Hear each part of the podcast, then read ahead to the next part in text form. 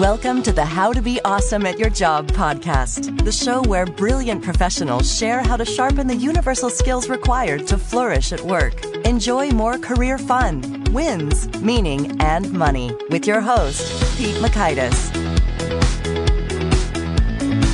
Hello, and thanks for joining us, or welcome, welcome, as our guest would say. We are chatting with Erica Mandy from the Newsworthy podcast getting into some of her master keys for communicating powerfully and succinctly and clearly, pulling classical journalism tips and tricks and principles and perspectives so that you can sound less like a robot and more persuasively awesome and clear and succinct in your communications at work and basically everywhere. So you'll learn one, how what you're doing on Facebook can damage your credibility at work. Two, words to purge from your communication. And three, the fundamental test that improves your communication. So if you want to check out the show notes or the transcript or the links to items we've referenced, it's over at awesomeatyourjob.com slash F487.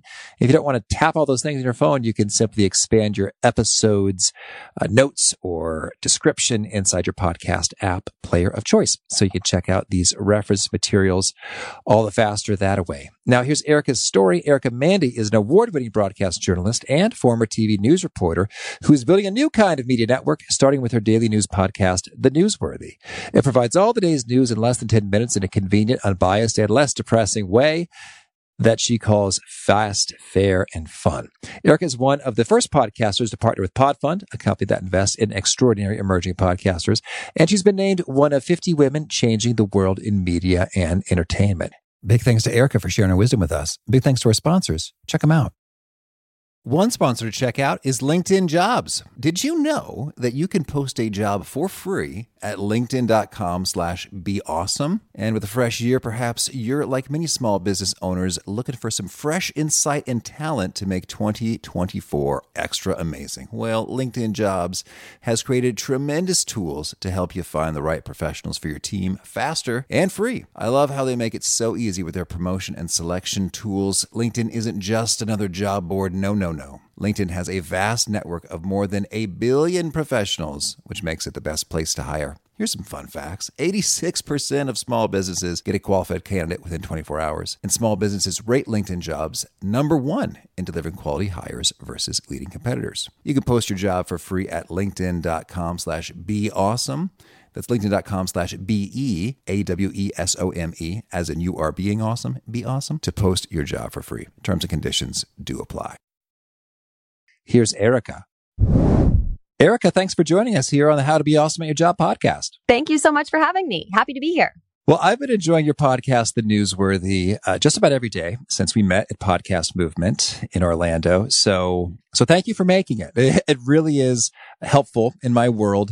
And I was also struck when we were chatting by just how much time you spent sort of reading, studying, processing news. Can you give us that figure? Well, thank you for listening and thank you for saying that you're enjoying it. I'm glad to hear that. Yeah, I spend a lot of time on the news for just a 10 minute show. It takes a lot more than 10 minutes. I can say that. I now have a team of two other writers. So together they spend about six hours looking at all the news of the day, reading multiple articles for each story, and then writing in our brand style the news stories. Then I come in at the end and spend another two or three hours reviewing everything, making changes as necessary, and then recording and editing and publishing the show. So it's a full day of news consumption and reworking and updating before that 10 minutes goes out each day. Well, I just love that you share with the podcast listening audience to, you know, that a lot goes into every show. And what's fascinating here is that you're not, you don't have reporters on the scene. Like you are reading news that's already been written. And then, and it takes that much time to thoughtfully consider what needs to be covered and how do we say it in the clearest, most succinct way that is very helpful to people as possible. And, and so I just think it's, it's impressive. And you probably have a lot to say about clear, succinct communication for having done this so many times. yes. And part of the reason I started the newsworthy is because people were feeling very overwhelmed by all the information, you know, 24 seven phone notifications, 24 seven cable news outlets. So it can feel so overwhelming and sometimes kind of depressing because of all the doom and gloom that's out there that some people's reaction is just to tune it out altogether. But then we don't feel informed. We can't have good conversations at work when someone brings up a news story, right? So that's why I started it is to help people navigate that and do the hard work for them so that they only need 10 minutes a day to feel informed and know which stories they care most about to maybe then go read more about that one or two stories instead of trying to keep up with all the different things coming at them. Well, yeah, and, and, I think it's it's so helpful for me personally because I tend to really get sucked in to uh, the news because I'll read an article and say, "Well, that's interesting," but I have several follow up questions that were not addressed. Uh, I'm going to have to go hunt those down myself, and then an hour later, it's like, "Well, I have my answers, but I, I don't think it was worth it. I, have I've lost my hour," right. and, and so I've come to sort of not like the news but I don't like feeling dumb and being caught off guard more. Exactly. that I don't like reading the news. Exactly. And so you, you, you, sort of saved the day for me. So, so thank you for that. I'm so happy to hear that. Thank you. Well, and so we'll just get a sort of give a quick tidbit. So what's sort of the differentiating philosophy? You've done the hard work. It's, it's short. Uh, your show, uh, why is it uh, different and helpful in the world for those who have not yet sampled it? So I think my tagline, fast, fair, fun, sums it up and I can explain a little bit. Fast means that it's less than 10 minutes. So again, you just need that 10 minutes a day to feel well rounded and at least somewhat informed when you're walking into work each morning. It's fair and unbiased. So because we aren't the reporter on the scene, we have the ability to look across multiple news sources and make sure that not one reporter's bias is overly influencing our script. So we pay special attention to looking at multiple news sources for every single story that goes into our show.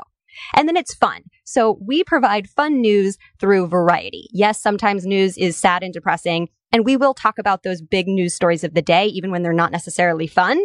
But we always make sure that every episode has some fun stories in that, whether it's an interesting story about space or something fun about an award show that happened the night before that people might be talking about. So variety is the spice of life when it comes to our show. I learned that Dwayne The Rock Johnson was the highest paid actor of the year.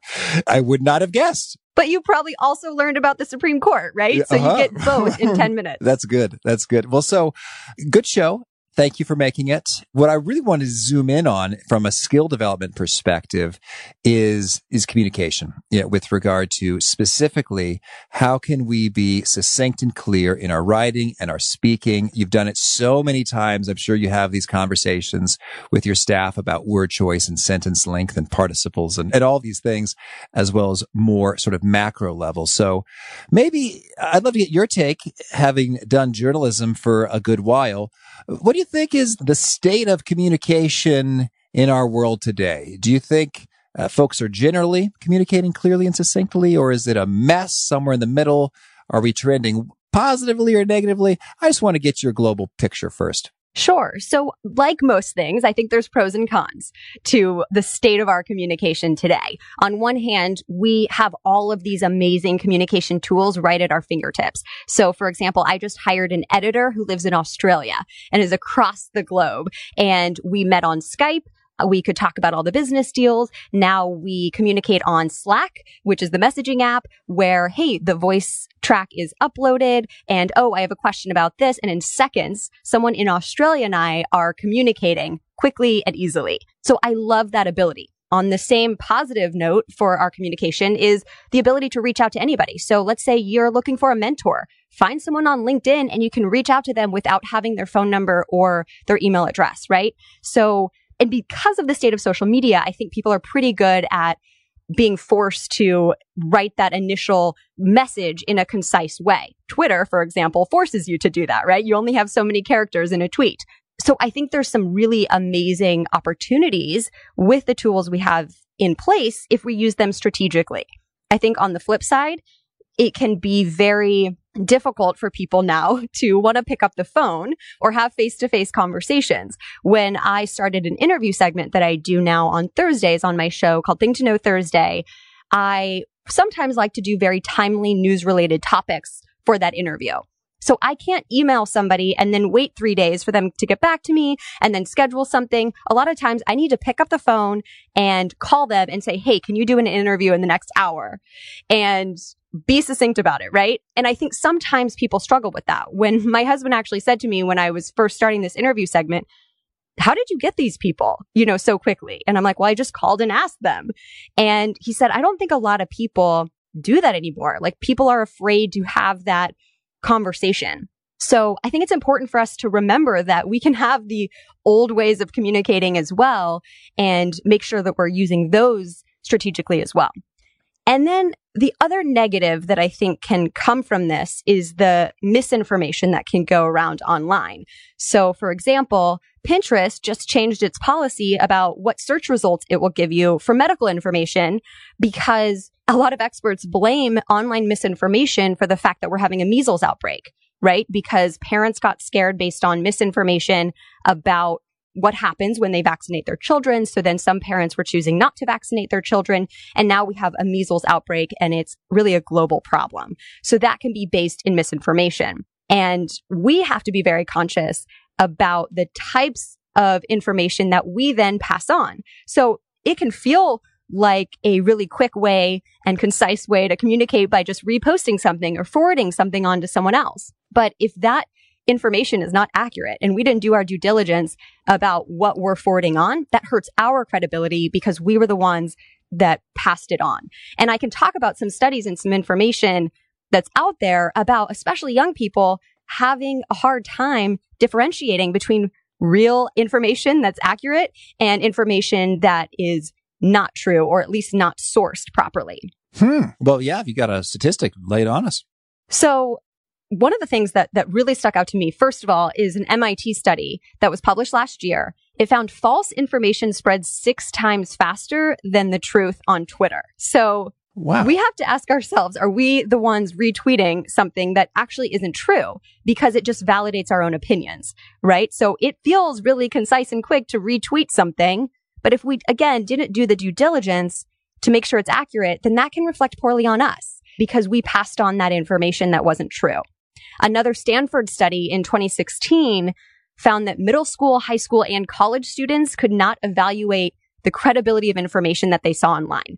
And researchers actually said they were shocked at the results of this because they were even having a hard time telling the difference between sponsored news stories that were paid for and real news stories. They were having a hard time realizing that a picture that they saw on Facebook may not be credible because there was no source for it right? And so if they repost that on Facebook, that might not look good for them once it comes out that that's not an accurate quote or that's not an accurate picture. So I think we as communicators have to take responsibility for the type of information that we're going to communicate with others and know that if, even if it's someone else's information, like I do on the newsworthy, you know, I take responsibility for the stories that I'm citing. Right. Well, that is eye opening. Thanks for, for sharing that. And, and yes, I, I have sort of thought that when I, I, saw someone sort of repost or reshare something that's false, it just kind of makes me think, mm, it, it's not a huge deal, but it just sort of diminishes a, a little bit of, of their credibility in terms of, of how much I might trust something that they, they say to me, you know, because like, well, I don't know how much you've researched it, you know. It can be a huge deal if that's in a work report and you're citing something you found online that's not really true, right? Oh, yeah. So we have to think about that across all of the aspects of our lives. Let's talk about work report and, and work emails and, and communications that way. I'd love to get your view in terms of when you see people writing emails and, and you're reading emails, you know, what are sort of the, the top mistakes you see with regard to being uh, clear and succinct or, or, or, messaging? So you're a pro at writing and, and what are you seeing is wrong with, with our writing at work today? Well, I think sometimes people feel like they have to be overly professional where it's almost like a robot, right? Where we're not thinking about the human on the other side of an, of an email or, or a report. And we're writing with such jargon that it comes across as boring and stiff and robotic. And I think it's important for even through all the technology for us to remember that a human is going to be hearing this or reading this. And so let's think about that, that other human when we're writing and when we're putting together this information. So that's going to affect the tone of how we write. That's going to affect the word choices, the information that we're going to include. Do we need certain details? And am I providing enough details for them to understand? I think knowing your audience is so important. And again, in the word choice, in the tone of how you write. Could you maybe give us a couple examples that just maybe make you chuckle or, or shake your head with regard to, hey, I, am a human being. You can you can talk to me sort of normally and, and for real here. Any yes. kind of go to phrases or sentences that uh, might be better spent on the chopping block? So I think when it comes to speaking like a human, especially in writing, and especially if you're writing for a speech or something that you're going to be communicating verbally or for someone to hear, we want to use the words that we would actually use in conversation. So we deal with this a lot at the Newsworthy because we're writing for audio. And so that means I would never say a pedestrian in conversation. If I was talking to a friend, I wouldn't say, I saw this pedestrian the other day, right? I would just mm-hmm. say, I saw a person yes. crossing the street. And so yes. even those minor words that aren't complicated words, but it's not a word that we would actually use in conversation can make a huge difference in sounding natural and sounding like you're just a human instead of a very buttoned up robot. I think. Yes. Yeah. So there are other more minor things. I think a lot of times people can just eliminate unnecessary words. For example, the word that gets used a lot and probably is unnecessary a lot of the time. So if you think that your sentence still makes sense without the word that, I would usually say eliminate it. I also have a weird pet peeve about the word literally because I don't think it's used properly. Literally means that something is literally happening. So you don't want to say, Oh, I literally died because you didn't die. So uh, I think that sometimes is used incorrectly and that can hurt your credibility as well. So there's a lot of little words like that that can usually be eliminated and it's going to tighten up your writing without even changing a lot of the structure. I'm thinking that this also really applies in terms of the, just the human language, not just if you're emailing someone, but also when you I think about sort of website copy or, yes. or stuff that's supposed to be persuasive. I'm, I'm looking at something. It says, somewhat when they redid this website, I'd like shook my head. It said, I'm not going to say their name, but it said brand names, customer engagement platform optimizes omni-channel conversion. it's like, what? What does that mean? yes. Exactly.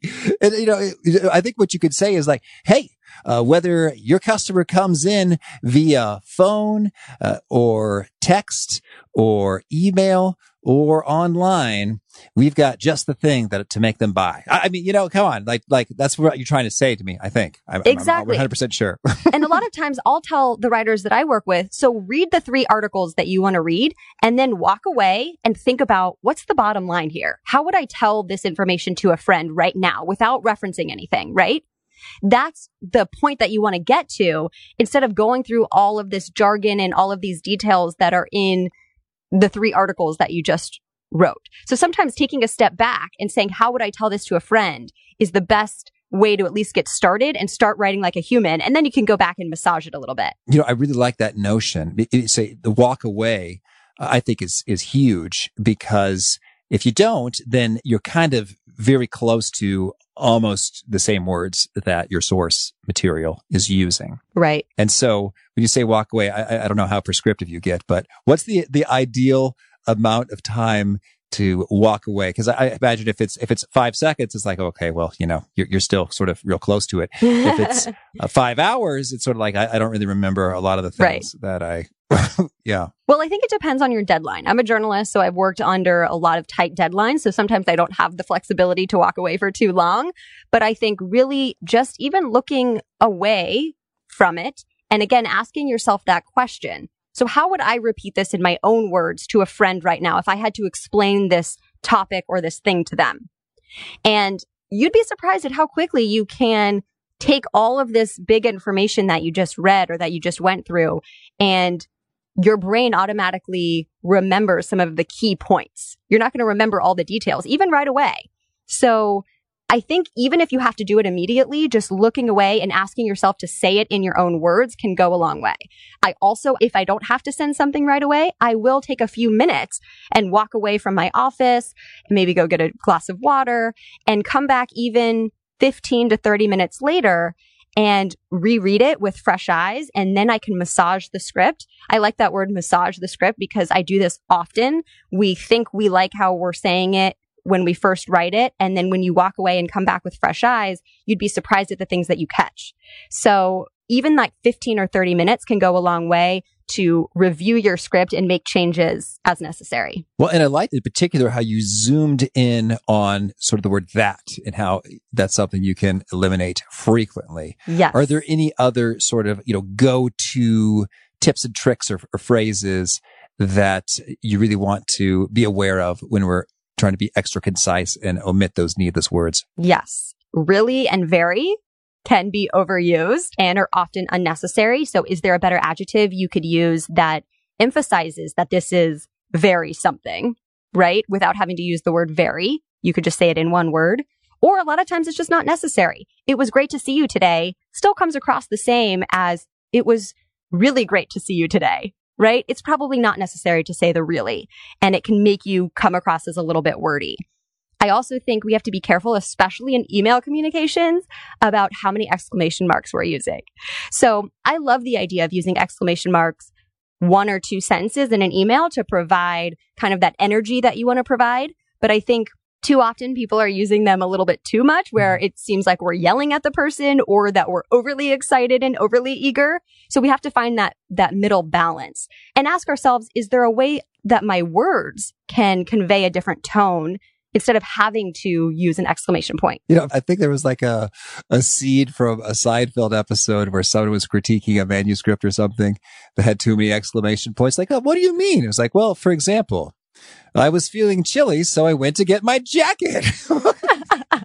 that just cracks me up because I really do. When I, when I see an exclamation point, I, am sort of like reading inside my brain their words and I'm putting the exclamation point on there. Right. And so when there's a lot, it's sort of like, yeah, yeah, I don't know. It, it, I don't know if it's genuine. You know, it's like you might be, you might be that peppy and fired up about this. I don't know, right. but you you make me wonder. exactly. And I think the last thing is to consider your audience and the jargon that you may be using. So one of the things, especially in news, that we have to deal with a lot is this jargon of whatever the news story talks about. So, for example, as a reporter, maybe I'm talking to a lawyer about a news story, and this lawyer uses a lot of legal jargon, stuff that my audience is not going to understand. So, it's my job to research that legal jargon, make sure I have a good understanding of it, and then break it down into normal speak for my audience so that they don't have to do the research about what I'm talking about. Because if they can't understand what you're saying, they're going to tune out. I really appreciated your story about there were some fears that we could have a recession uh, based upon an economic indicator. Yes. And so I took finance in college. And so I, I know some things, but I read a news story. I was like, I don't know why that would indicate a recession. Right. and then when you said it, it's like, oh, okay, I got it. Short term versus long term. Usually it's the other way around. Ah, okay, got it.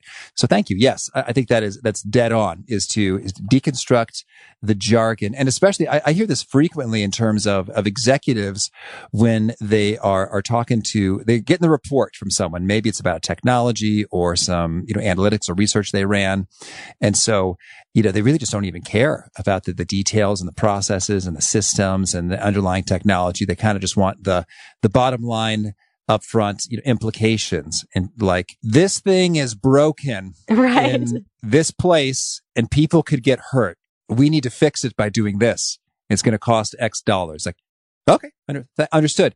As opposed to, well, you see, this system here is malfunctioning given the capacitor, you know, so. Exactly. And it's, I think you bring up a couple of points there. One is, is using the correct terminology, but also realizing that people are busy and they don't necessarily need all the details that you know. So after I read four articles of news, I know a lot more details that you probably don't care about. And I'm going to leave a lot of the details out and make sure that you understand the few key details that are important to what you need to know. Okay. So, so we talked a lot about being concise. I'm curious about if there are any other, you know, best practices we can borrow from journalism to do better business writing. Yes. So I think there's a few things from the journalism industry and what I've learned as a reporter that really really overlap with how to be a good writer for business. One of them, I'll go back to it because I believe so strongly in it, especially in today's world, is accuracy.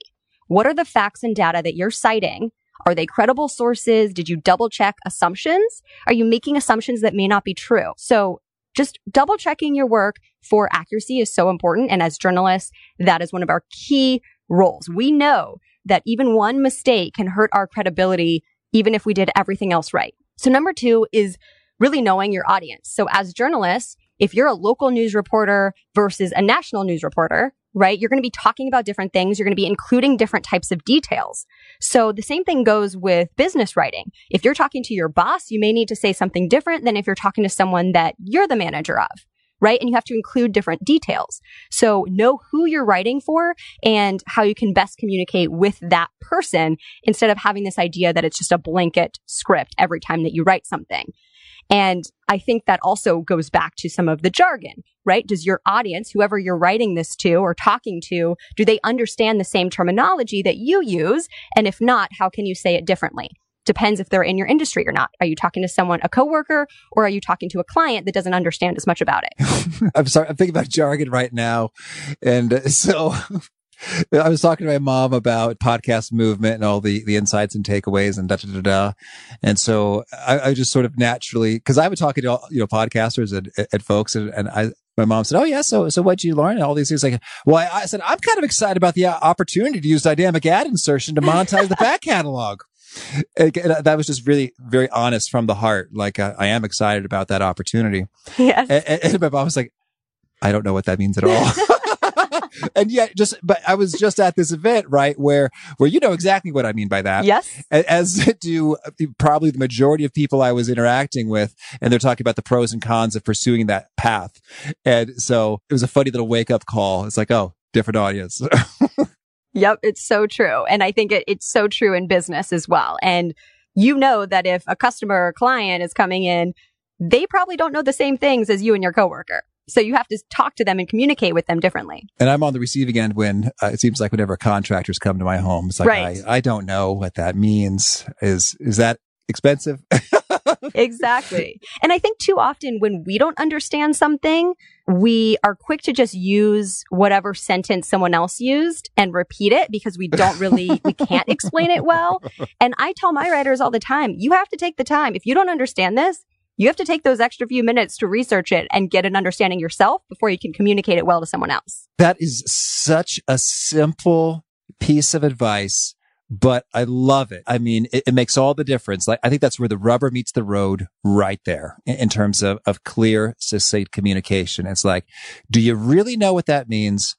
Or are you repeating the sentence? And if you don't really know what it means, take another moment to really know what it means. And then you're in much better shape. Because it can be harder to write in a more concise way than a very complicated way where, you know, you probably understand it more if you can explain it well in a concise way.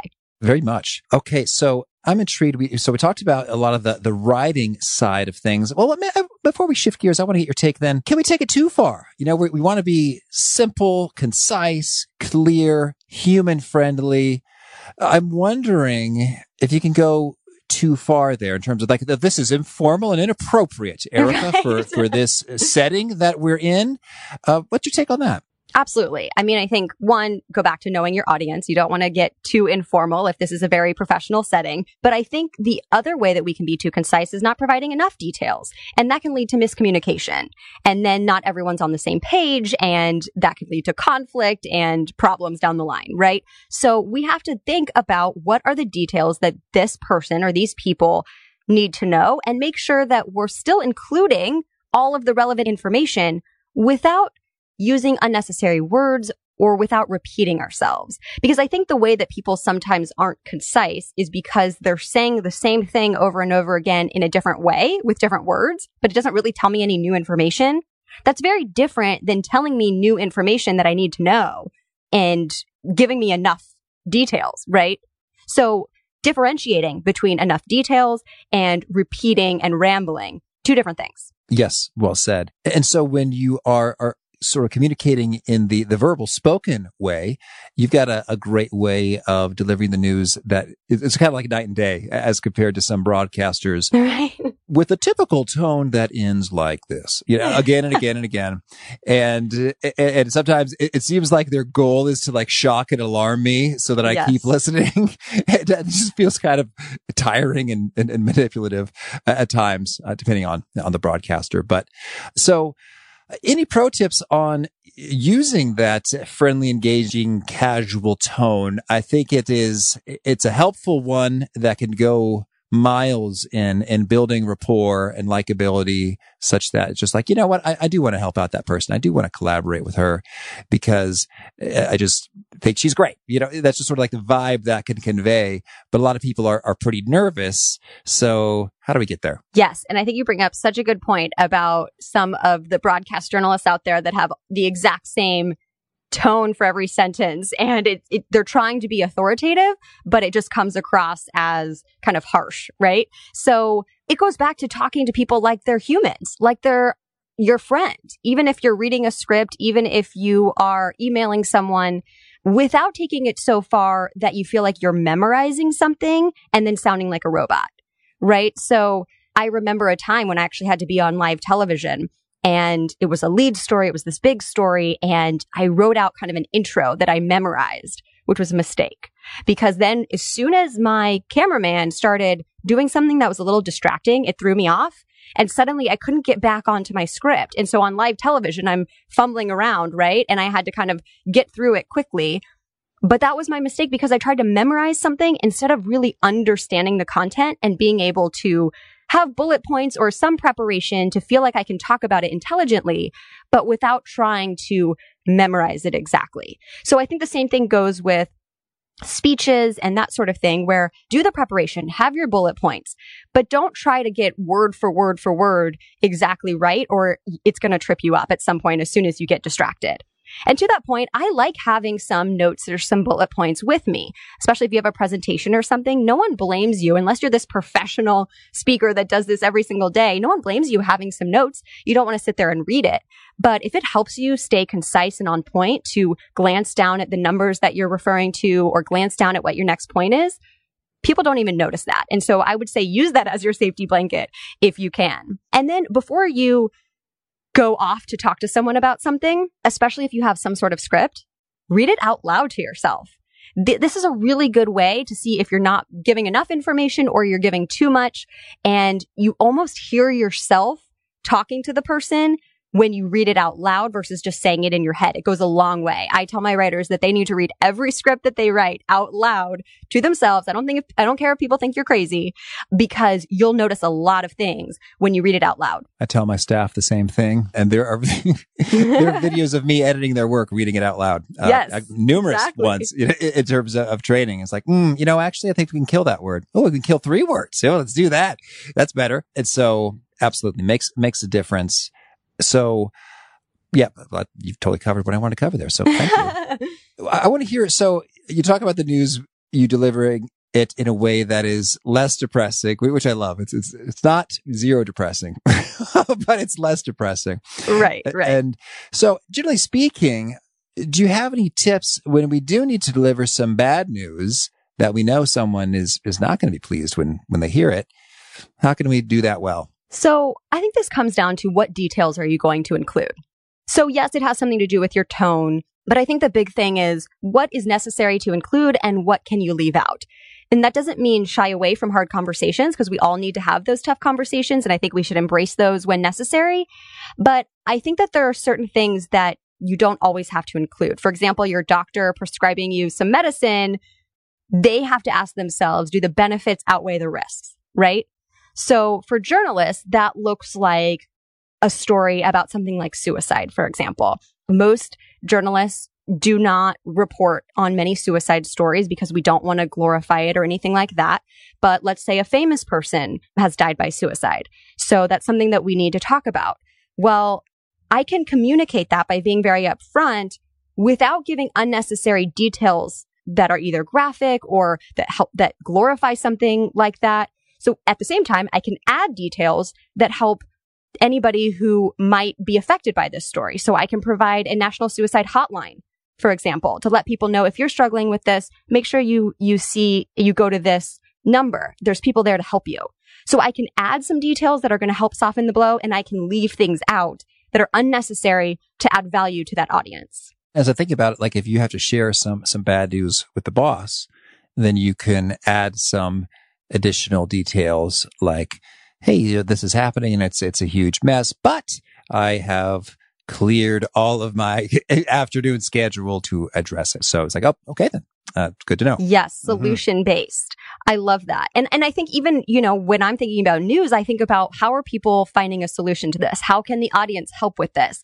So let's not just talk about the problems and the complaints when we walk into our boss's office. Let's talk about the solutions.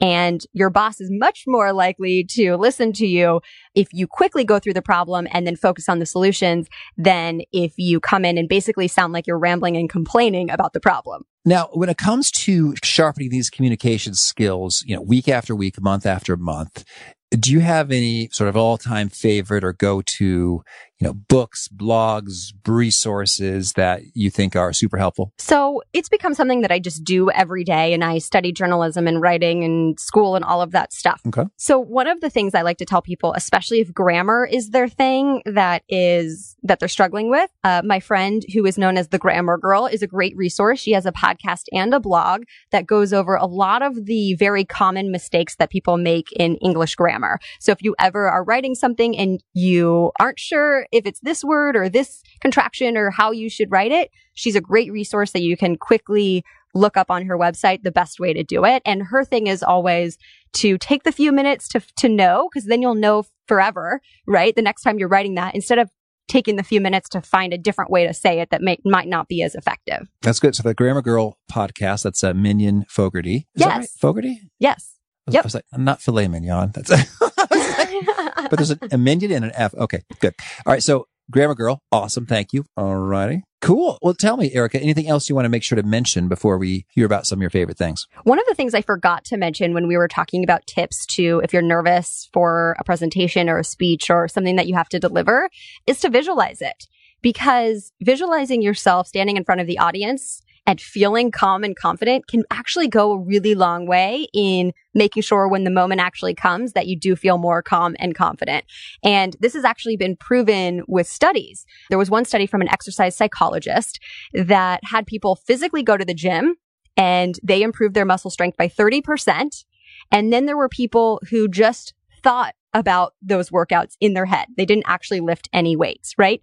They still improved their muscle strength by 14% without actually going to the gym. So sure, it wasn't as much as the, the people that did the physical work, but it was still a really big improvement. So think about if we're practicing out loud, reading our scripts, we're practicing with our note cards physically, and then we also take the time to visualize, the combination is going to make us feel super prepared and ready to get up and do that presentation or that speech. So I definitely recommend even a few weeks out, a couple times a week, visualizing for five to 10 minutes that moment when you're standing in front of people. And you don't have to go through the whole thing in your head. It's more about feeling calm and confident as you stand there and see people or as you're walking on stage. Boy, that muscle strength study is striking. I want to read the whole thing. I've heard yes. studies associated with like doing basketball free throws versus visualizing doing basketball free throws, but to actually have the muscles in right? your body be transformed by imagining that is wild. So that very cool. Thank you. Well, because so much of what we're able to do physically comes from our mental stamina, right? So even just making our body believe that we can do it, maybe our muscle didn't actually grow, but our mind is telling our muscle that we can do it. So, so much of, of what we're able to do physically comes from the psychology of it. Well, now could you share with us a favorite quote, something you find inspiring? Yes. One of my favorite quotes comes from a guy named Light Watkins. I get a daily email from him actually that is very inspiring. I, I do recommend it for people. He also has a great Instagram account. But one of the quotes that struck me that when it came in my email inbox was, a convenient commitment is an oxymoron. And what I love about this is that it's basically saying a commitment isn't always convenient or it's not a commitment, right? It's like a hobby or something that you do every now and then. If you're truly committed to something, you do it even when it's inconvenient and even when you don't feel like it. And I felt this really strongly in my first year of business. I was learning so much about business. I didn't have a really big audience with the newsworthy just yet. But I stayed committed to it. I put out a show every single day, even when I didn't feel like doing it, even when I was doubtful if it was ever going to become what I wanted it to become. And now I can look back and be so grateful that I was so committed to it because it's paid off and it's become more of what I wanted it to be. And I've been able to hire a team so that it wasn't all on me. So I think that can apply to so many things in our lives, at work or at home, where a commitment is something that we do even when it's inconvenient. And how about a favorite study or experiment or bit of research? Sure. So one of the reasons I started the newsworthy was because of this idea that people were feeling overwhelmed or depressed by the news. Well, it turns out Pew Research from the Pew Research Center found that seven out of 10 Americans actually do say that they feel news fatigue. So that was just a great study that proved that what I was hearing and seeing from people was true across the country and not just in my neighborhood. And a favorite book? So one of the books that was really eye opening for me early on in my career was called Knowing Your Value by Mika Brzezinski. And it was about women in the workplace and how can you make sure that you know your own value to negotiate better. And it doesn't necessarily mean that you have to be an aggressive negotiator, right? You can negotiate in your own way, but still know your value and make sure that you present yourself in a way that people know that you know that you're good enough, right? Another one that I really like is called factfulness. And it's this idea that the world isn't as bad as sometimes we think it is because of all the news around us, right? So for example, uh, poverty globally is actually decreasing, but we don't talk about that that often. So I think it's important to remember to question those assumptions and know that there's a lot of good in the world, even when it feels like there's not. And a favorite tool? My favorite tool. I'm really into Boomerang right now on my email because I get a lot of email and I am still not that great at, at, going through it all, but you can hit the snooze button and it'll remind you in a few days. I think it's a really nice, productive way to go through your email and make sure that things don't get lost in the inbox. And a favorite habit? Exercising and meditating. So I notice a huge difference if I don't get outside and exercise or take a class in my productivity level, in my happiness. And meditating is something I started just in the last couple of years.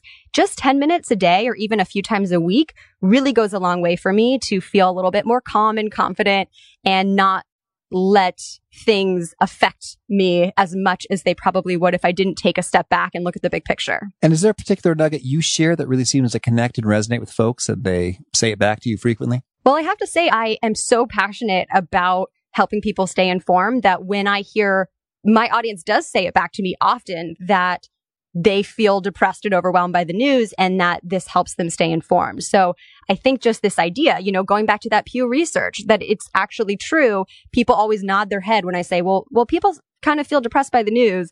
That really gets people's attention because it's so true. And I think a lot of people can relate to that. And so again, that's the idea that we can help people stay informed and stay part of the national conversation, I think goes a long way. And if folks want to learn more or get in touch, where would you point them? I would just say go to thenewsworthy.com. That has all my social links, a way to contact me, and you can check out the show. And do you have a final challenge or call to action for folks seeking to be awesome at their jobs? Yes. I would say read the next email out loud to yourself and see if you catch anything that can be changed. And also think about what your end goal is with that email or whatever communication that you are doing. Do you want to help explain something? Are you doing it like a human? Or are you trying to get the next steps in a project? Because I think too often people forget that they're so worried about what something sounds like that they forget the overall goal of that communication. And sometimes it's to set up a meeting, right? So let's make sure we put at the end of the email, here are a few dates that we can set up this meeting and think about what your goal is for that particular piece of communication. Erica, thank you. This has been a ton of fun. I wish you and the newsworthy tons of luck. Thank you so much. This was fun. I really, really, really loved Erica's gut check associated with. Do you actually understand what you've heard and what you're saying, or are you just repeating the words? I have definitely been guilty of that.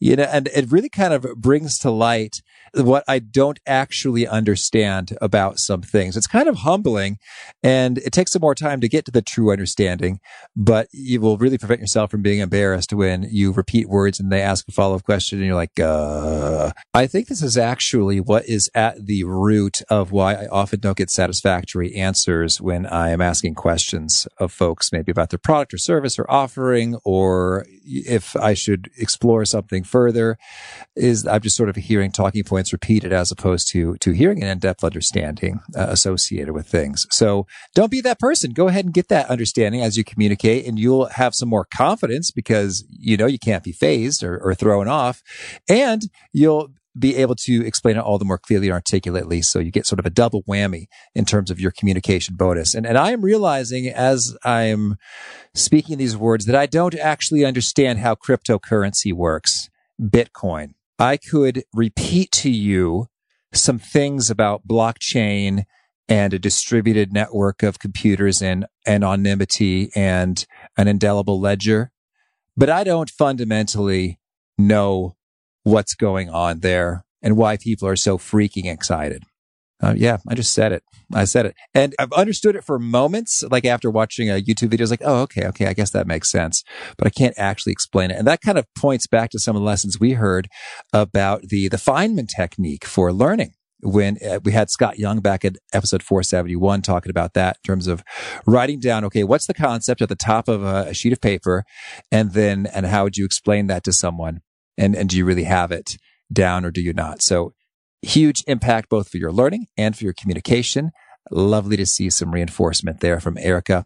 Again, the show notes, the transcript, the links to albums we've referenced are at awesomeatyourjob.com slash F487. If you haven't already, I hope you push subscribe. You'll catch our next guest. It's Thanh Pham from The Productivity Show. He is sharing his thoughts on, you guessed it, productivity.